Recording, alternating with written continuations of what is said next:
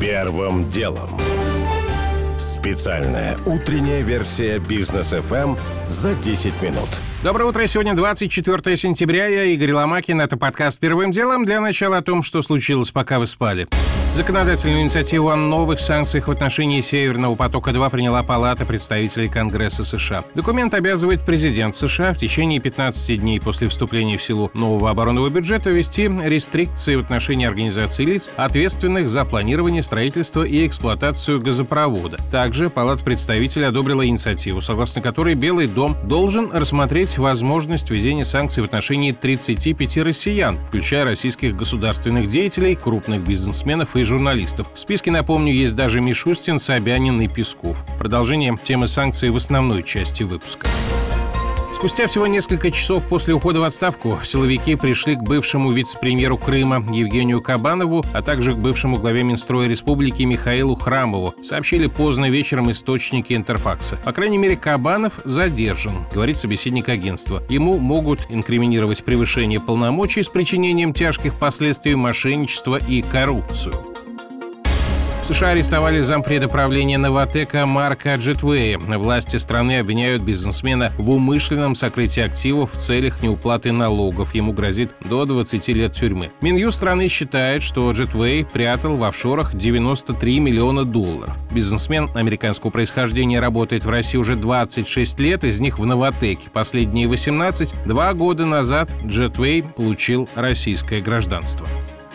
Российский бизнес попросил власти отменить обязательную двухнедельную самоизоляцию для высококвалифицированных иностранных специалистов. Об этом пишет «Известия» со ссылкой на письмо Ассоциации «Русбренд» в Роспотребнадзор. Сейчас по прилете в Россию от карантина освобождаются только те иностранцы, кто приезжает в страну максимум на три дня для переговоров или заключения сделок. При этом от въезжающих россиян никакой изоляции не требуется.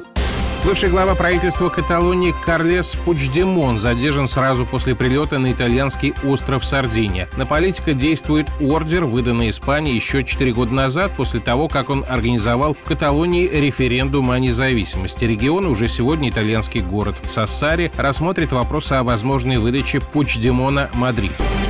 Первым делом. Теперь к основным темам. Палата представителей США накануне единогласно поддержала очередную антироссийскую поправку к военному бюджету. Она вводит запрет на покупку американцами наших облигаций на вторичном рынке. Документ еще должен рассмотреть Сенат, так что пока российский рынок поправку будто и не заметил. Индекс РТС по итогам четверга, например, прибавил треть процента, индекс Мосбиржи – половину процента. Возможно, еще мало кто верит, что ситуация сильно поменяется. Мы не знаем, сколько именно американских граждан граждан сейчас в наших ОФЗ, но есть данные по общему числу иностранных резидентов. Комментарий директора по анализу финансовых рынков и макроэкономики Альфа Капитала расчеты Владимира Брагина. Если говорить по доле нерезидентов ОФЗ, то там чуть больше 20%, 20.6. Но это цифра на конец июля, то есть это примерно 3 триллиона рублей. Доля достаточно большая, но не критическая. То есть, грубо говоря, тот факт, что, в общем-то, в прошлом году уже у нас, в общем-то, доля нерезидентов быстро сокращалась, да, и, в общем-то, это означало, что основные покупки, собственно говоря, на рынке ФЗ шли за счет там российских банков крупных, какого-то, не знаю, удара, да, со всей того, что все там мы, российское правительство не сможет финансировать дефицит бюджета, ну, здесь, конечно, такого точно не произойдет. Смотреть на ситуацию сквозь розовые очки игрокам помогает ситуация на рынке углеводородов, уверен директор Департамента финансово-экономической экспертизы TuTrade.ru Дмитрий Пушкарев. А если вы посмотрите на график нефти, то вы увидите, что нефть практически переписывает годовой максимум, и нефть последние несколько дней растет безоткатно. Естественно, рынок смотрит на нефть и пока игнорирует, как бы откладывает вот эту вот долгосрочную новость, которая касается не частных спекуляций на нашем рынке, а именно кредитования российского госдолга иностранными инвесторами. Это, конечно, не сразу сыграет на такой нефти. Как только нефть начнет корректироваться, достанут этот козырь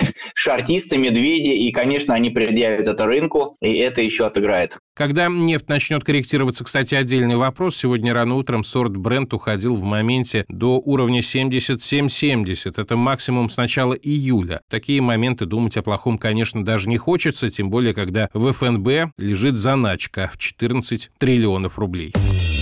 Первым делом.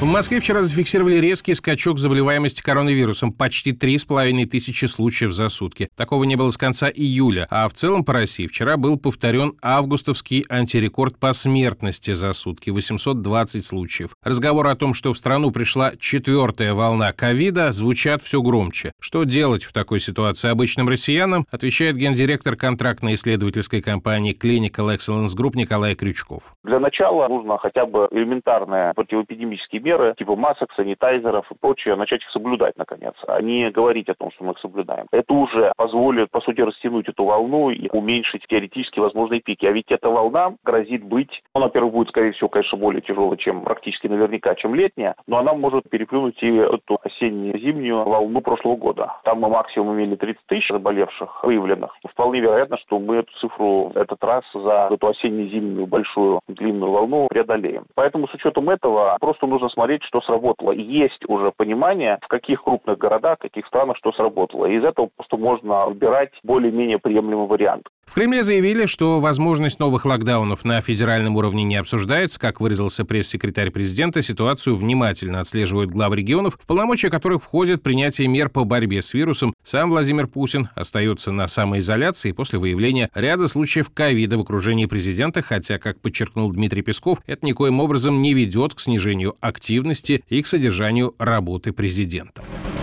Первым делом. Авиаперевозчик S7 запустит свой лоукостер «Цитрус». В новом бренде спрятаны два слова «Сити» и «Рус», то есть «Россия». Фирменным цветом будет розовый, в противовес салатовому у материнской компании. Оценить имидж розового «Цитруса» мы попросили главу группы коммуникатора Виктора Майклсона. S7 – такое хипстерское название – оно не вызывало никаких ассоциаций, скорее настораживало. Для многих это было что-то иностранное, непонятное. И сейчас они пытаются быть современными, оригинальными и так далее. Но мне кажется, что это не соответствует запросам рынка, потому что лоукостерами будут пользоваться далеко не только продвинутые студенты, которые любят все необычное, розовое, иностранное и так далее, но большое количество людей среднего или ниже достатка и розовый цвет тоже странный, он ни с чем не ассоциируется, кроме, скажем, женского белья. Не очень понятно, как это будет работать на бренд. Но имидж дело наживное. С точки зрения бизнес-модели, как полагают многие эксперты, Seven выбрала удачное время и маршруты. Дело в том, что Цитрус собирается летать в средней полосе России в обход Петербурга, Москвы и области. В столицах и свои перевозчики найдутся, а вот прямые направления без участия этих хабов у клиента востребованы.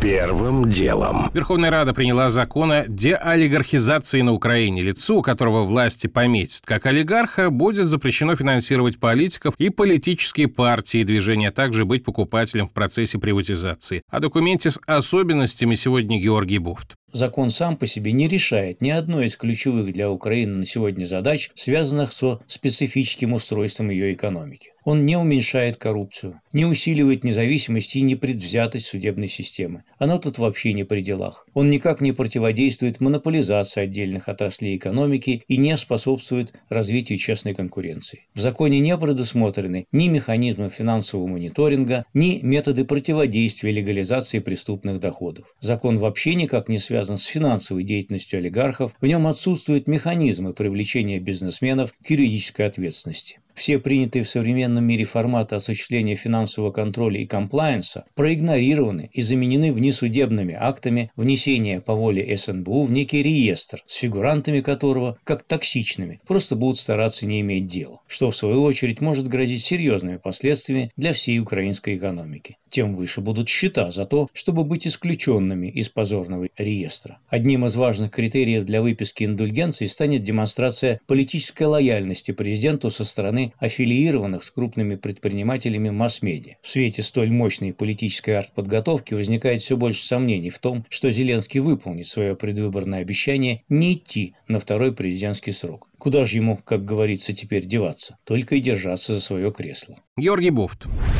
Первым делом.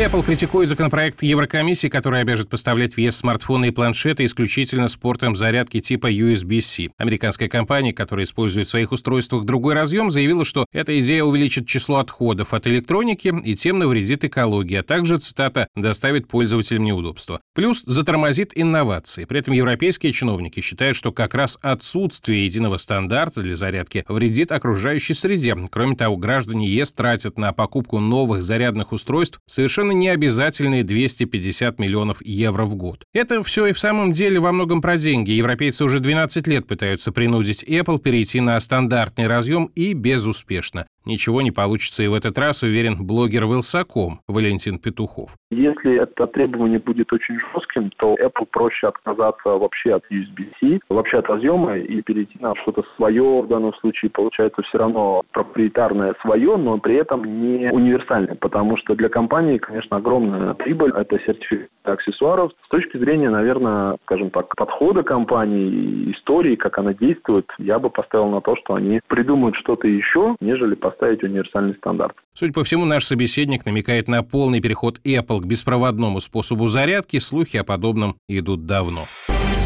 Первым делом. Уже не успеваю рассказать подробно о том, зачем ФАС выдала предписание пятерочки и магниту уравнять цены на несколько категорий товаров в Подмосковье. О том, что думают эксперты о безопасности системы голосования онлайн, потому что властям опыт прошлых выходных явно понравился. И о том, что бензин АИ-95 на бирже снова обновил ценовой рекорд. Теперь тонна стоит почти 60,5 тысяч рублей. Будет ли стабилизация и когда? У меня пока все. Это был Игорь Ломакин и подкаст «Первым делом». Кому мало переходите в бродкаст. Наш следующий выпуск утром в понедельник. Первым делом. Специальная утренняя версия бизнес FM за 10 минут.